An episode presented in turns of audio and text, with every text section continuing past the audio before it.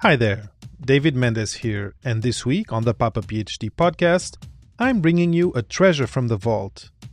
One of my favorite conversations of season 2 of the show, my conversation about diversity and inclusion in academia with Shaz Zamore. If you're new to the show, welcome.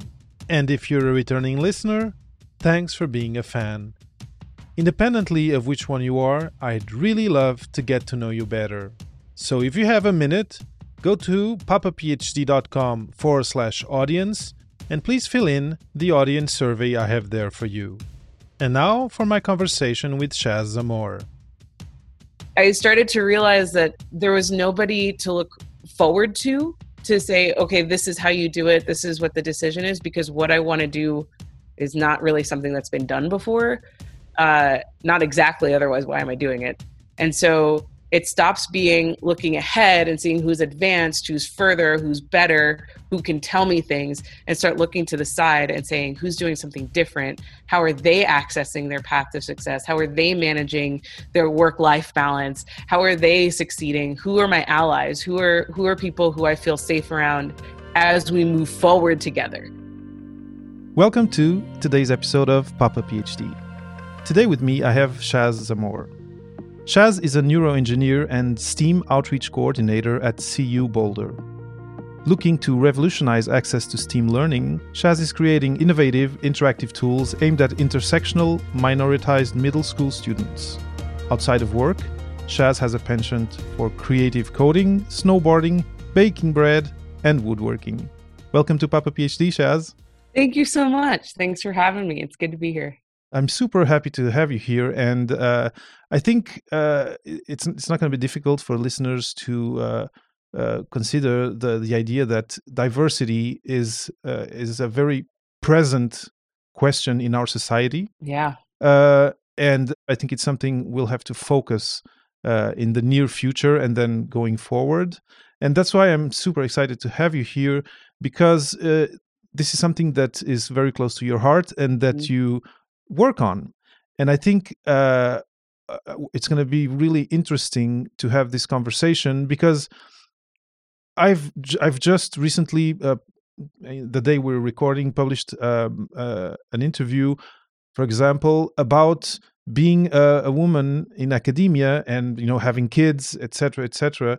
And inclusivity is something that I think the the the the field uh, uh, the the STEAM fields gain with, but there's there's a culture that maybe comes from far behind that has some resistance to this change. Yeah. And yeah. this is why I'm really, really happy to have you here today to talk yeah. about this. I'm I'm so excited to talk about it. It's such a it's a cool time now to see it being brought to the forefront and seeing so many institutions really taking it seriously and really trying to take risks to see how they can make these changes and and start to integrate a little bit more. And so yeah i, I think about it a lot. I, I, work on it pretty much 24 7 um, in all these different avenues I'm, I'm really excited to get into it so to begin, uh, maybe just uh, give a little introduction of, of who you are. Uh, you know, as a neuroengineer, uh, what what is it that that you do sure and uh, specifically i would really love you to also give a, a, little overview of what you do relating to this aspect of, of uh, inclusion and diversity and also you mentioned that you see things happening around you. I'd love you to share a little bit about that too. Absolutely. So i'm shaz aka dr z. My pronouns are they them. I'm non-binary. Uh, I am a neuroengineer. I work at the Atlas Institute, which is a, a creative tech institute at CU Boulder. And as a neuroengineer, I like to build, design, fantasized gadgets that will augment or help us explore how our nervous systems work. Um, mm. And so, primarily, I've m- most recently, I should say, I've been using uh, VR and 3D gaming platforms like Unity 3D to create these tools for exploring vision and other scientific explorations. So, kind of taking these tools that are amazing and powerful, and people are using them for really entertainment, and mm-hmm. catering them, designing them for uh, more scientific exploration.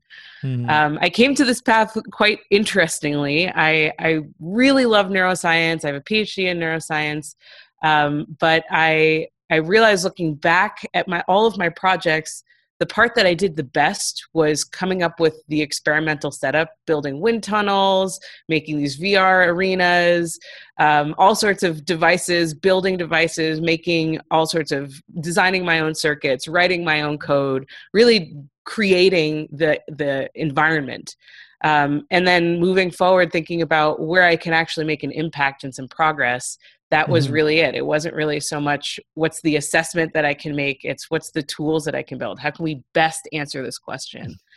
Uh, which leads really nicely into diversity and inclusion which is kind of so one half of my job is this creative portion making all of these tools and gadgets for exploration and now learning uh, neuroscience learning neuroscience and learning about how our bodies work and then the other half is uh, helping the Atlas Institute get better integrated in various levels of the community. So, integrated throughout CU Boulder, integrated in the tech community that's burgeoning in the Boulder, the Front Range areas that's Boulder, Denver, Fort Collins. Um, and then uh, also how it integrates in in the general public what's our online presence like what are we doing in the actual physical community mm-hmm. um, and boulder is a really interesting place to do this uh, colorado is a really interesting place to do this because its demographics are not very it's more typical for the southwest but not typical of the like the demographic of the country uh, where mm-hmm. we see the the largest minoritized group in colorado is uh, Lat- latinx the latinx community and then mm-hmm. there's a, a, a pretty sizable Asian and Pacific American, Pacific Islander uh, community. And then there's a fairly small Black community, and of course, a very small Indigenous community.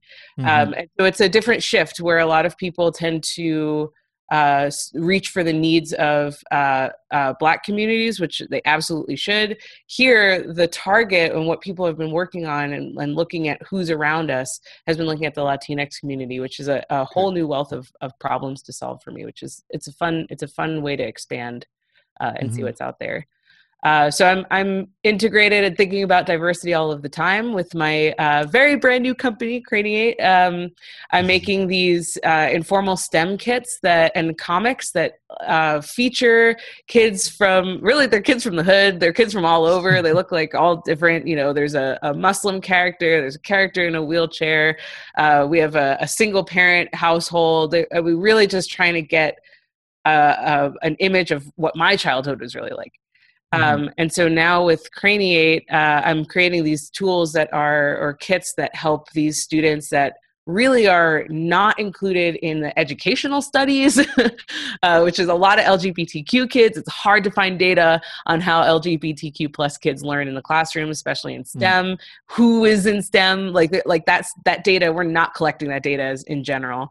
Uh, and then low income, uh, other other minoritized groups, Black, Indigenous, uh, Pacific Islander, um, Latinx uh, just trying to to make something for them by them mm-hmm, uh, mm-hmm. and and see what what is your version of stem and how does it show up in your life and what are the problems that uh, stem helps you solve um, and that that's really where where my heart lies there's a there's a long little blather mm-hmm. there but no, no, I do a lot it's, it's, it's super super interesting and just a, few days ago, uh, an episode came out. Uh, um, I believe, yeah, This American Life, and um, this this guy was interviewed.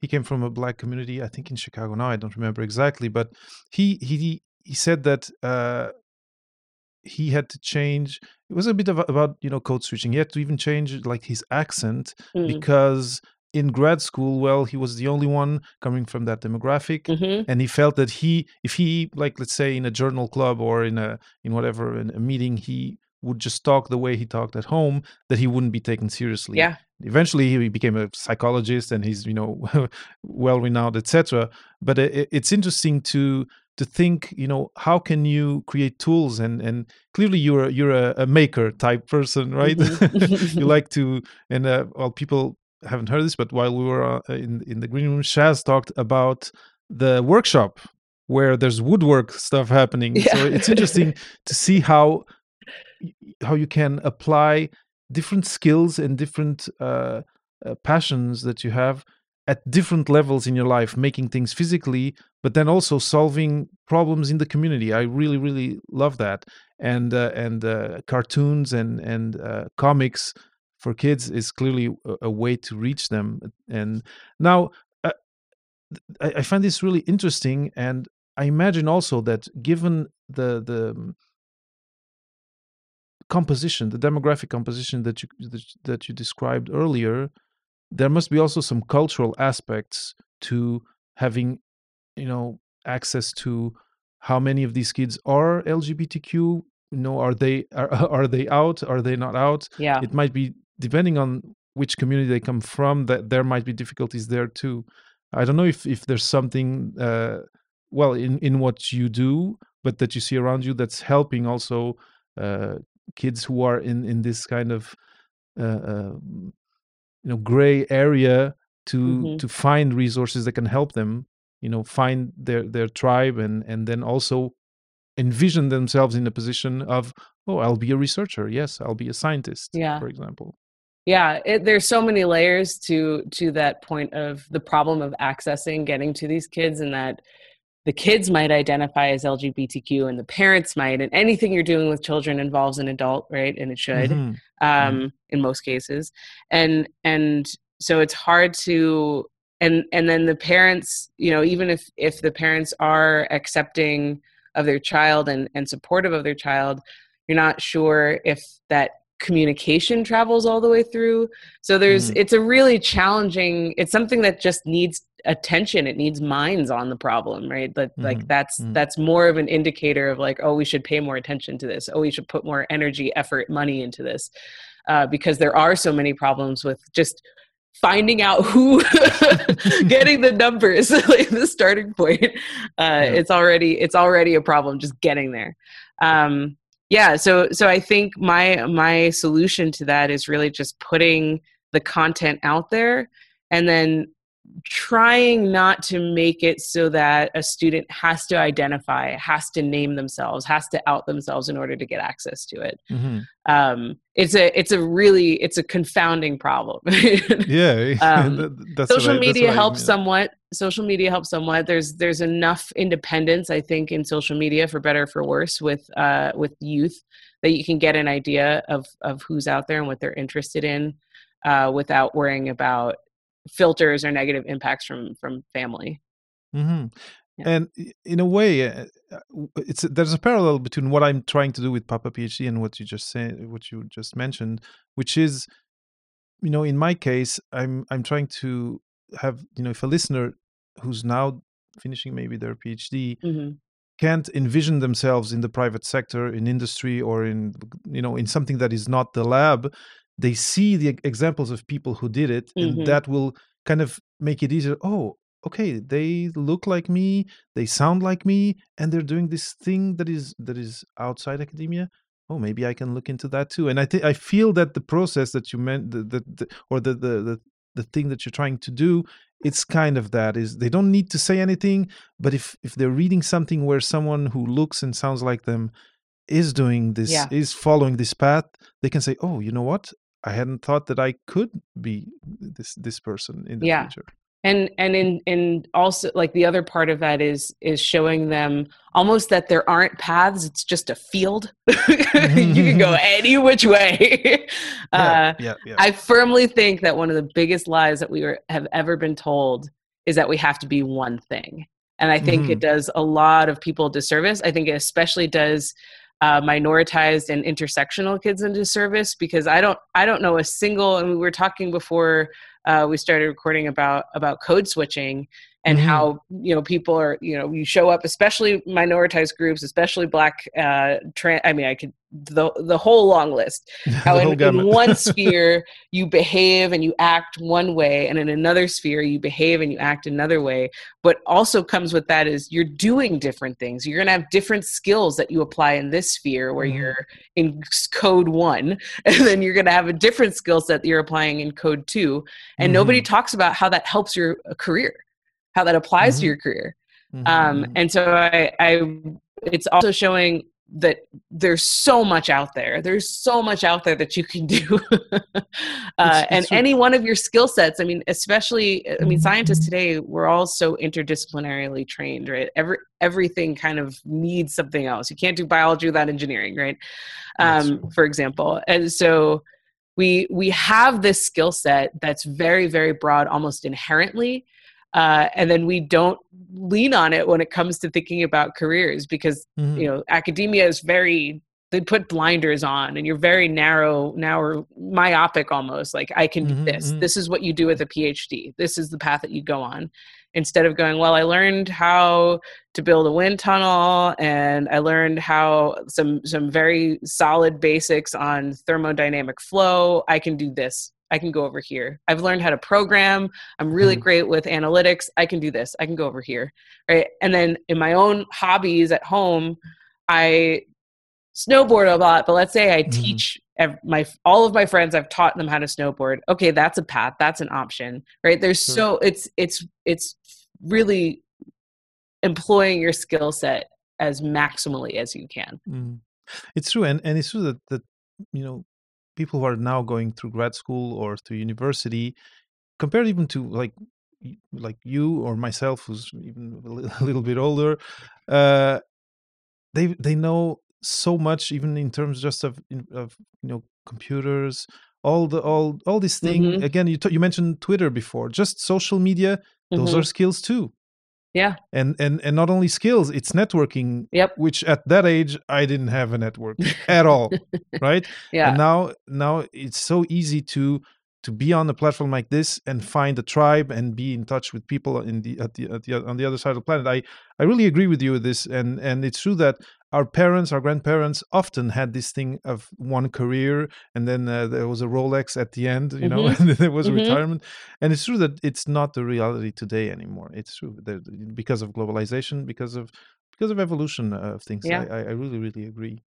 Now, uh, we you know we went quickly uh, uh, uh over or you, you went quickly quickly over your PhD uh, and and how how you got interested in science and we, you talked also about diversity, the different de- demographics that are, for example, uh, in Colorado where you are, mm-hmm. um, and I, I'd really, maybe, I really want you to share maybe uh, what if, if if you have seen changes between when you went through grad school uh, or university and what you see uh, happening today in terms of you know being a woman being a woman of color being being a non-binary woman of color can you talk a little about a little bit about the good things that you're seeing happening and how they compare to maybe some experiences that that you've had yeah um yeah so so i i did identify as a woman for most i mean i've i've always identified as genderqueer but like i've i've occupied women's spaces and and had that mm-hmm. experience for most of my uh, career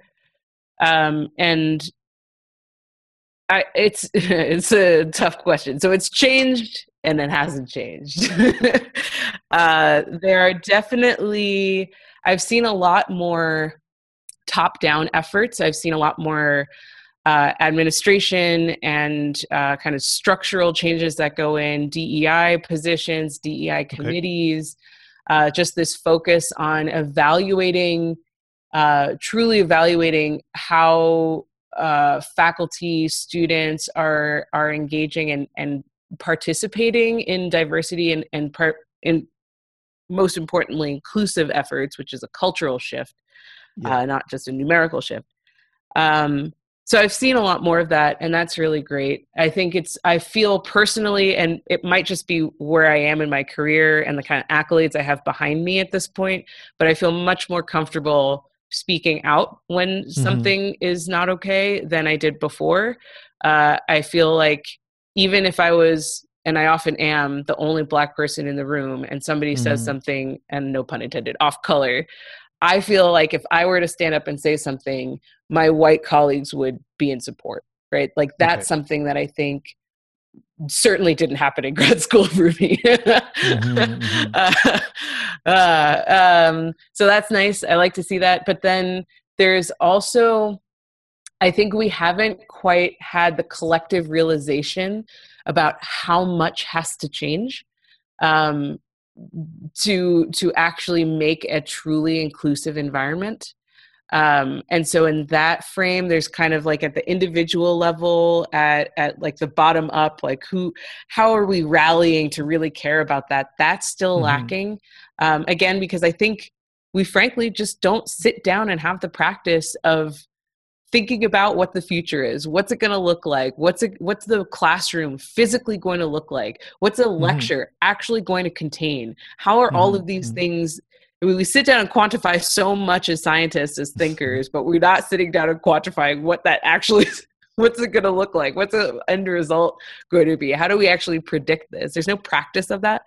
Um, and so it's kind of like this big hand wavy gray mass and we're like yeah we're making it better but you you can't actually make it better if you don't have a goal in mind and so there we really need to see that progress still it feels like we need to have some uh, uh, inclusiveness minded uh, UX specialists, you know, u- user experience specialists to kind of model what it's going to actually feel like for the for the, the users who are in this case the the students. Yeah. Uh, yeah. Question: Are there you know you, you've you've had to uh, clearly from what you're saying deal with some some some difficulties and some mm-hmm. exclusion in, mm-hmm. in, or you know in, in, your in your path but were there um strategies were there things you did or or people in your path that that that were helpful and that you can uh you know that yeah that were helpful with that yeah and are there is there some advice for someone who's now at this institution or even in this group? Sometimes it's just that there's group dynamics right? There's there's group yeah. culture that is there is somehow not um, so accepting and uh, and that's that's difficult. Or is there some advice you can give based on your experience of you know overcoming these obstacles and coming out stronger after? Yeah. Uh and my my advice is echoed by research. mm. Have a support group. Have a support group, have a support group, have a support group. Have people you can go and go back to your base code, go back to that natural language, drop your guard, you know, be yourself, be really comfortable. You got to have those, the, especially as any sort of minoritized, especially as intersectional, uh, have your support group for intersectional people i will acknowledge it's super hard mm-hmm. uh, like for me for example black spaces aren't always queer friendly spaces queer friendly spaces aren't always black friendly spaces and so mm-hmm. it's a really mm. hard thing to navigate but it's still even if you're not fully relaxed even if you can't find a black queer space for example that combination even those little bits that you get those steps that you get if it's a single person even it goes so far uh, there was one fellow who I think about as my mentor. I can't, I know his name is Ed. I can't remember his last name. Uh, mm-hmm. But he was uh, a new faculty. He was working in uh, molecular biology at UW. I was in P Bio, so we were in the same hallway. And mm-hmm. I would see him in the hallway. We just kind of wave at each other walking by. And then one day he just like pulled me aside. We just started chatting. And then anytime I saw him, we would just like stop in the hallway and chat for two or three minutes. And maybe we got a coffee and it was just this idea it really created this sense of of of culture for me mm-hmm. in academia of what i really it, it nurtured a thing i needed and it set the precedent right like here's someone when, we, when i see someone frequently you're part of my community i mm-hmm. should mm-hmm. have a relationship with you to some degree uh, mm-hmm. and so in that that that's someone that I think about a lot. That's a it's a behavior I think about a lot. How can I bring that forward? Uh, and I think things like that are also really important. Like looking at how people give you the cultural needs, meet your cultural needs, and how you can help that with some bring that to somebody else. Yeah. I don't know about you, and and I must say I enjoy all the interviews I do, but during this conversation with Shaz, I felt so inspired. And and the funny thing is, editing it afterwards and preparing the episode for the launch, I also felt this inspiration and this positivity after just listening to our conversation. So I hope you're enjoying this one. Uh, today, and because we're talking of diversity in academia and inclusion, inclusivity in academia, I'm going to uh, ask you if you feel inspired and if you can, to go support a platform that promotes diversity in academia. You can do so by going to kofi.com forward slash diversity in academia. I'll drop the link in the show notes and buy them a coffee.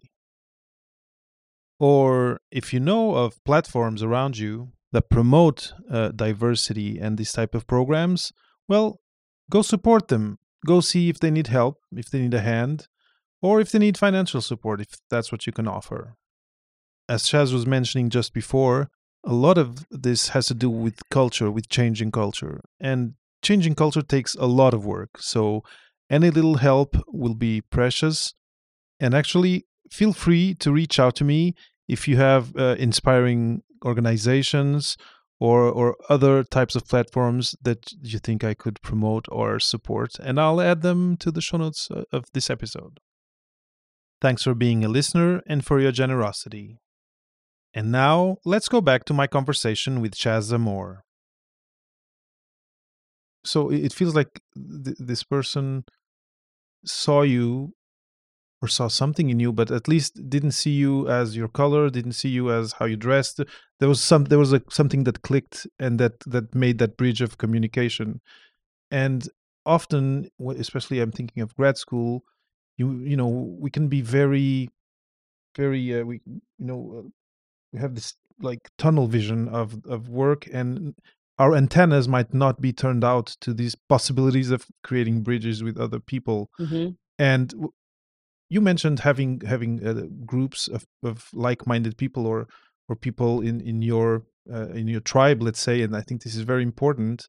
It's fun it's funny because often i mention I, I tell people if you like i don't know science policy and and you know create a group around science policy but and here it's exactly the same thing but it's it's about about what your tribe is and and where you can feel safe and lower your guard etc i think it's super super important but you know you you mentioned the word mentor and mentor mentors are not easy for everyone to come by mm-hmm. but often it's a question of having your antennas turned out and and being and being receptive of the signal of okay this person is seeing me and yep. is is reaching out to me independently of all these tags that can be you know that that can define me to other people this is you know i think this is an opportunity to to not to be missed yeah how how do you, you know i don't know it's it's not eh, i'm and i'm i'm having a hard time formulating this because i've really had uh, i i like talking about mentorship mm-hmm. but like half half of the people especially going through grad school in STEM, haven't had someone they consider a mentor in their in their path. And then half of them do, and I haven't been able to find. It, it feels like part of it is luck, mm-hmm. but I think it's attention attention to to these signals. I don't yeah. know if you have a comment on that. Yeah, yeah, absolutely. Um, so I think I think part of the reason why that question might be so hard is because I think it's hard to define what a mentor is, and everybody That's has true. a different definition. I think generally you look for a mentor as someone who you can feel safe with. I think that's mm-hmm. kind of priority one. You can be vulnerable around.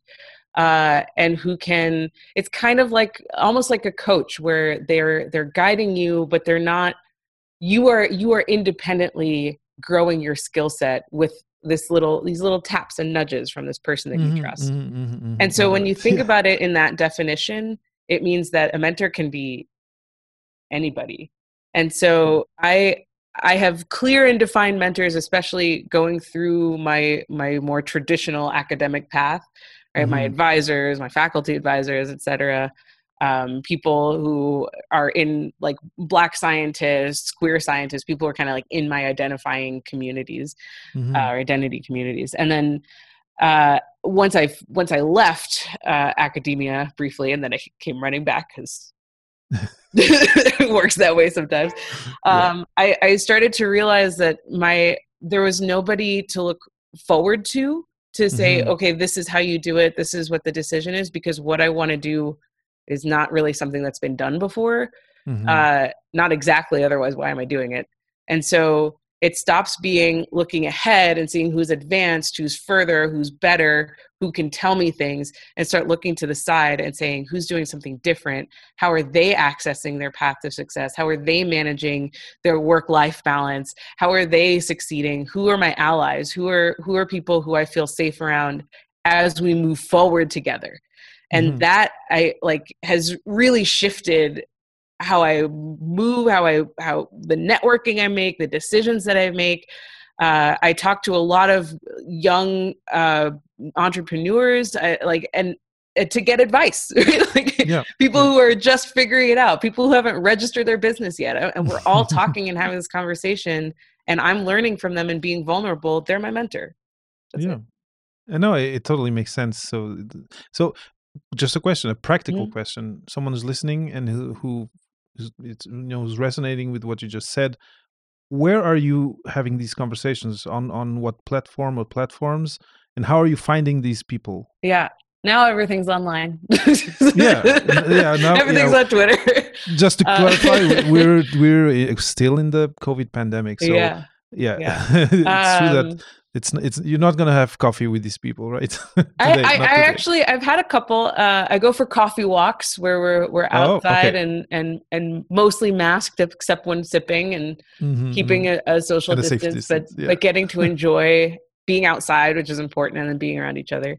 So I do I do go on coffee walks with a couple of folks, but I'm mostly oh, finding great. people through Instagram. I've I've been actually quite shocked at the the business connections that I've made through Instagram. That's oh, wow. cool uh, and Twitter a little bit, um, but a, a, a, good amount comes through the structures that are at CU Boulder. So CU Boulder is exceptional at uh, nurturing a, uh, an environment for entrepreneurs. Exceptional. Okay. Uh, really great support. Really great um, IP rules. Like it's really easy to to create something and keep it.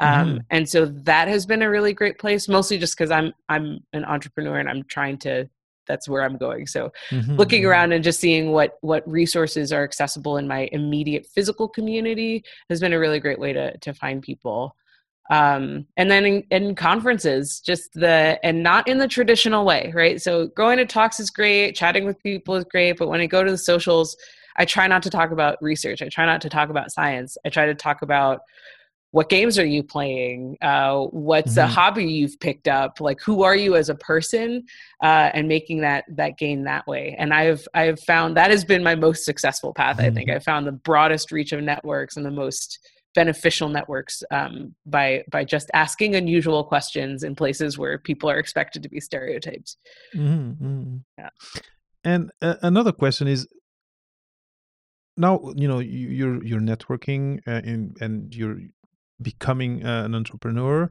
you all, you also have this mission of helping kids see themselves in a in a in a in a future that is uh, that is connected to to the STEAM uh, field. Yeah. Uh, and, see, and see themselves no matter their their origin, no matter their their background, which is really cool. Uh, do you see um, that you know some, or do you have some examples of young people you've seen uh, kind of flourishing into this into this new image of themselves. And i just i'm just i just wonder what this looks like today. And if not maybe how what do you envision based on the efforts you're making and that you see that the top down efforts you see that are being made? How do what do you envision as the what's what's going to happen in five ten years? And what do you feel the impact is of making these things happen? And making university and and graduate school more inclusive? Yeah, great question. Um, so I'll talk. I'll talk a little bit about uh, what's happening with these kids, and then I'll I'll talk about like what my my vision is for what mm-hmm. what STEAM will look like. um, so with with these with Craniate, with these comics and this experiment kit, um, we're really trying to craft uh, a broader sweep of science identities, which is this very complex uh, uh, phenomena where we we're primates, we're social animals, and we I primarily identify we're very visual creatures, most of mm-hmm. us, and so we see whether ignore all the politics, we see ourselves we look for features of ourselves in our community to get mm-hmm. ideas of what is feasible to intuit intuit what works and what doesn't work and so if you cannot make that connection you can't make these intuitions and these guesses and take educated risks to move forward mm-hmm. and so this happens to a lot of these students who aren't included in the image of what a scientist looks like what an, a technologist looks like an engineer a mathematician or what those types of engineering what stem actually is the problem that mm-hmm. they're actually solving right so it's it's not just who's doing it it's what problems are valued right so if you're subterrestrial and everybody's working on all these terrestrial and arboreal problems yeah you're not going to think that's for you because none of these things apply to you directly. And so the the main push here is to start to create an avenue where these kids can just access that and see oh yeah i love art. I didn't realize that art is geometry. Oh yeah i love music. I didn't realize that music is really complex math and programming right but this means now there's a there's a relationship that i have to this more technical thing that's tied to my passion and now i'm, I'm going to be more motivated to learn about it Mm-hmm. And so, and there's tons and tons of studies on this that once you have these kind of exposures and this relationship, that your uh, attitudes towards STEM feel much more positive, right? It makes more sense. And I, I've always said my, throughout my whole career that if you want engineers, go to the hood because we're constantly figuring out how to do things because nobody's doing anything for us.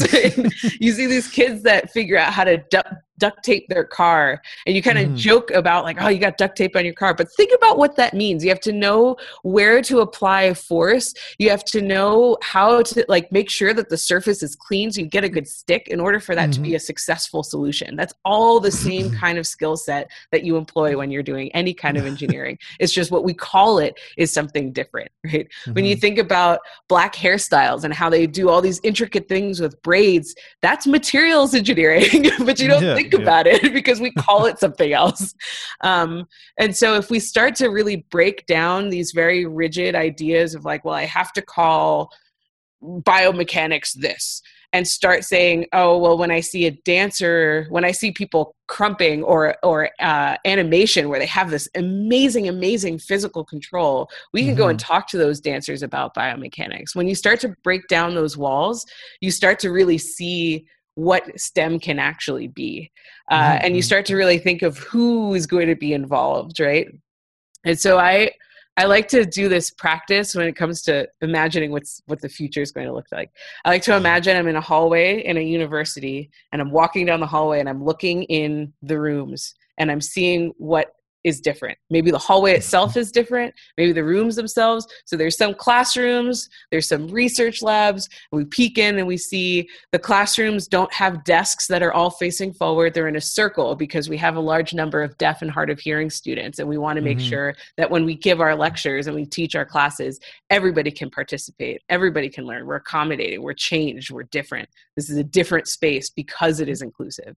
When you look into the lab, you're seeing children playing playing because it's okay to bring your kids to work and have that as an incorporated space. You're seeing people standing out in the hallways, taking a break, learning a new TikTok dance because we're human and we bring our full selves into our workspace. And it's okay to take these breaks and show people in a public space that we're human and we do human things like follow mm-hmm. trends on TikTok. Uh, you see kids in in in the lab that are wearing hijabs, that are in wheelchairs. Maybe you always have your happy hour, your Friday happy hours are on the, this one bar because it's on the first floor and it's more accessible to the people who are uh, have physical disabilities. Right? We're mm-hmm. just mm-hmm. th- really like the the whole practice is just like how much can I imagine as being different? How many different people can I think of when I think of this image of the future.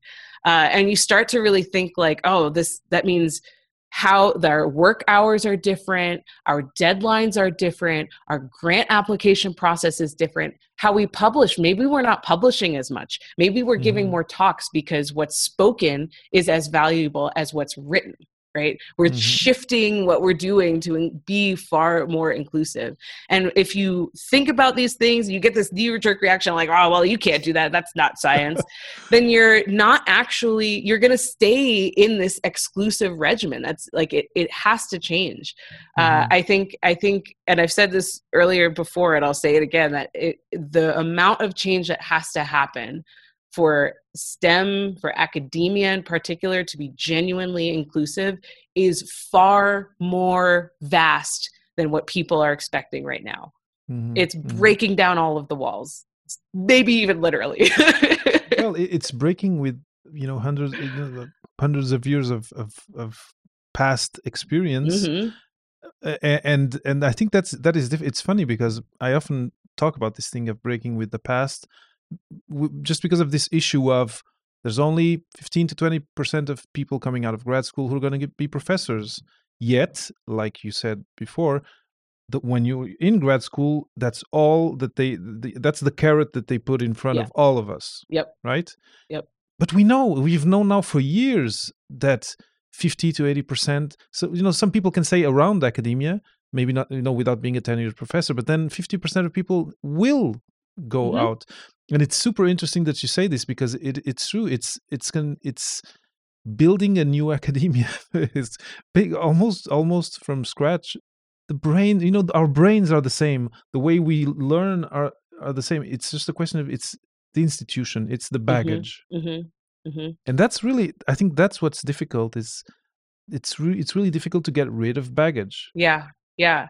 I i have been seeing and I will I will just make the disclaimer that I know I'm in a bubble at CU Boulder because there's a lot of revolutionary people that are doing really radical things and I'm like, oh, this is the whole world. Um, but but I have been seeing a lot of people who are going through the academic track so they can build they can create their own schools they can create mm-hmm. like they, i mean we're really in a place of innovation. We're really in a place of very empowered entrepreneurs. And it's not just entrepreneurs who are coming up with a new startup, they're entrepreneurs that are coming up with a new classroom, with the new way of mm-hmm. learning, with the new way of communicating. Um, and so it's really exciting. I, I really think that the more we see the the the trickle of diversity that makes it through mm-hmm. the the washing machine that is academia. When they come out on the other end they're really you know putting in work. Uh, and so I, I think we're in the next five ten years we're really going to see a lot of the impacts a lot of the the, the successes of these people. I, I, now i want to visit because this sounds really awesome. I, I, I have a question for you. So uh-huh. based on this you know uh, uh there, there can be an industry uh, depending on who you talk with there's mm. parts of industry who actually go and, and and like almost hunt for phds but i feel that we, we're coming out of a, maybe a decade where uh, the the way to to be um, uh, how can I, how can I say a, a, great candidate for some domains was to get an MBA, mm-hmm. and it might have felt for some people like oh okay I chose a PhD I made the wrong choice right and what I'm hearing from what you're saying is no, a PhD is a way of the future. Yeah. And uh, I, I sometimes try to, to, uh, to, you know, to, to think about that a lot and, and, and find kind of a narrative for that. But you gave this kind of, to me, futuristic you know futuristic picture and i was i was really like almost seeing it in the eye of my mind and it was really cool ab- about this this uh, this inclusive future of people being able to engage with knowledge wherever they they come from and it's really exciting but do you have yourself based on your experience going through a phd a kind of a i don't know a tagline or a, you know what does it mean in the 21st century or what's what you feel it's going to mean to have a phd in in the society the the future society yeah uh whew. I want to say really I know, fast. I know it's this is coming out of the blue. Eh? I, I okay. No, I'm ready. Let's go. uh, I do want to say that I was I was looking, you know, I was steadfast looking to get out of academia. I was looking in uh, um, data science and science communication, and and mm-hmm, I was mm-hmm. really fervently looking for about a solid year of just mm-hmm. being in the job market. And one thing that I know that I don't think people tell you is that outside of academia, nobody knows what a PhD is. and then they see the PhD, and the number of times that interviews are like, well, why don't you want to be a professor? You have a PhD. And I'm like, God. Mm, yeah. I'm like, oh, know, if only yeah. I could tell you. Um, and so there's there's this we're in this awkward phase right now where we have this this efflux of PhDs going out into a world that doesn't know how to deal with them. Exactly. Uh, I got more hits, uh, more successes with uh, interviews and and uh, kind of going through the job process. If I said I had a master's in neuroscience, which is absurd, was very rare to have a master's in neuroscience. Um, than if I said I had a PhD. So just just putting that yeah. out there that the world isn't quite. We haven't masked the numbers yet, where people are like, "Oh, I understand. You're just very uh, practiced in budget management, project management, uh, uh, overhead administration, mm-hmm. um, on top of like coding and analytics, the myriad things that you're doing in your in your PhD. And so that is really kind of that's that's that's the that's the baby that's the that's the egg is that you've mm-hmm. gotten so much experience in your phd that is not your thesis. yeah. It is a, it is the product of your thesis, but it is not the goal, right? And so we're not we we don't really we're absolutely not trained to think about how what our PhD is in in these terms of like in the language of other sectors right we're exactly we're not taught that we're doing data science we're not taught that we're doing database management but we are we are project managing. We are uh, meeting with stakeholders. Every time you have a committee meeting you're meeting with stakeholders. Every time you write a report about your grant that you got and you're you're sending your reports back annually or your end of grant report you're talking with stakeholders. The mm-hmm. language is just different and so coming out, we really are very well equipped to become entrepreneurs. There are absolutely things to learn, right? There's a whole reason why there's a degree to, to run businesses. yeah. Uh, but you come out really ahead of the average person. You have a really great skill set. And on top of that, what you learn as a PhD is you learn how to learn. You learn how to seek out resources, you learn how to build. And so that's like the foundation that you need mm. to do really any kind of business development successfully mm-hmm. uh, so it's getting in this practice i think uh, to really be successful as like a, a, phd now that's going out you really have to think about what's the language how are, how, are, how are we saying the same thing with different words uh, how can i change what i'm talking about to fit that new language look at job applications see what's out there and yeah. and even like look for some talent you have. You can code in r right? Plug that into an indeed search and just see what comes up. What can you actually do with that? And how are people talking about it? Um, i think that's that's really really important because it gives you a sense of what the market is.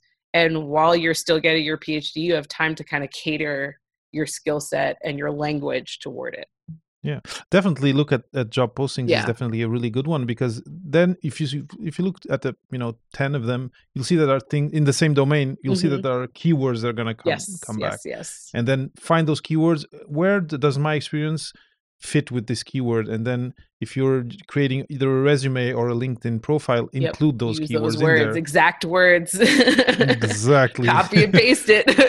and then and then also talk talk if you can talk with people or having walk coffees like you you were saying you know coffee walks yeah. that's a great opportunity too if they have this they have followed this path that you want to go into. That that's something i i, I share a lot and i i totally agree. Yeah. um shaz we are we are getting to the end of our our interview sadly. Uh, although now i i, I kind of want to read your your your comics we'll have to talk about that. Uh, um but um I'll, I'll actually let you talk about that in a minute. But before, I, I think we've covered a lot of uh, interesting stuff. I think the listener must, uh, at least myself, just listening to you, I created a great, like, beautiful picture in my mind of what things could look like, not so far from today. So I'm gonna, I'm gonna hope for that very yeah. strongly.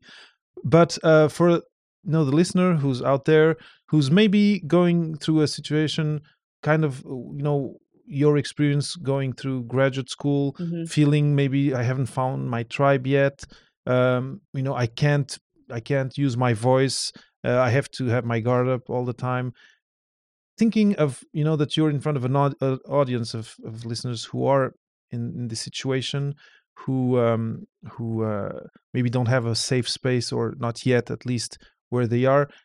Do you have uh, one or two uh, words of of inspiration, encouragement, or advice for them, just to to finish our conversation? Yeah, I first I I feel for you. Ooh, I feel for you. That is it is a hard, hard, hard, hard position to be in. It just it really can break people down. Uh, and so I think I think the two things there's two things that I think are are really important to focus on. One is joy, and the other is rest. And Mm. getting in the practice of valuing these two things as much as your work is valued, as much as you have demands to continue with your work. And so with joy, joy is found. Joy is found. There is always joy there, and you have to be in the practice of finding it. Maybe there's a game that you like to play, a thing that you like to do, a place that you like to go, but there's always joy. And one one thing I do to to kind of find okay, what what what it actually brings me joy, right? Not happiness, not the manic up state, right? joy, the thing that's closer to peace, that's closer to balance, is at the end of the day, you have a really great day where you're just like, yeah. And you just feel that lightness in your chest, and you're like, oh, this is so good. I love what I'm doing. This is excellent. I had such a great day. What happened in that day? Write that down. Keep track of that because that is how you find joy. That's your path to finding it. Get in the practice of finding joy. Even when you're depressed and you're distraught and you're mad, take that time to find joy because your joy is important. And the second is rest. You don't have to earn rest. You don't have to earn rest. Rest is a right. Uh, rest looks different for different people. Rest might be going dancing. Rest might be sitting and meditating. Rest might be cooking a good meal for yourself. Going out and, and splurging every once in a while to get someone to make that meal for you. That's rest. Make sure you make that a practice, um, especially if you don't have a place to go, especially if you don't have people to talk to. Those two things will that's that's nourishment. That's that's self-care. That's love you know? You gotta Mhm. gotta keep that. No one's gonna do it for you. Well, Shaz, I don't know if I'm going to keep it, but I, I want to say amen because that it's it's funny because you you just distilled in two words you know things that i when i talk about I talk about mental health i talk about wellness i talk about community and uh anyway i'm not going to say any, anything more because i, I want the, your words to echo in people's minds. Thank you shaz. Yeah thank now you. Shaz if so, if Mm. people want to reach out to you they were inspired by our conversation. They are they are curious about your project maybe want to collaborate. How do they reach out to you? Yeah uh, i welcome any and all people to come say hey shout me out come hang out. Uh, i'm on all the platforms all the things. I'm uh, i'm on instagram and uh, Twitter, I'm at the Dr. Z. That's T H E D O C T A Z, the Dr. Z. Um, and you can check out my work and what I have done and what I'm doing now on my website, and that's Curious Dr. Z, curiousdrz.com. Uh, and yeah, I'll be. I'm constantly. I'm really active on on Instagram. Feel free to DM me. To get get in my DMs. Uh, come come chat with me. And if you want to go the old fashioned route and you're better at writing things out, you can shoot me an email. It's shaz s h a z at colorado.edu. I really hope to hear from you guys. I'd love to chat. Perfect. Shaz, I will share all of those in the show notes. Again, thank you so much for having uh, accepted my invitation to come on Oh, the thank show. you for inviting me. I'm me. really, really happy with with uh, where we went with this conversation, and uh, really thankful for for all you've shared. I, I'm sure that this will will help at least a handful of the listeners out Hope there. so. If if if it does, just one, I'll be happy. Thank you so much. Thank you. Thanks. I hope you enjoyed this conversation as much as I did. If you want to thank Shaz or look into the resources we shared during the conversation, just go to papaphd.com forward slash 100, where you'll find all the links in the show notes. If you're new to the show, I strongly recommend going to papaphd.com forward slash start and exploring the themed starter packs I've prepared for you. Papa PhD is a labor of love. If you like the show and have found value in it, you can pay it forward by donating to help other people like you hear Papa PhD. Even a $5 one time donation will be really appreciated.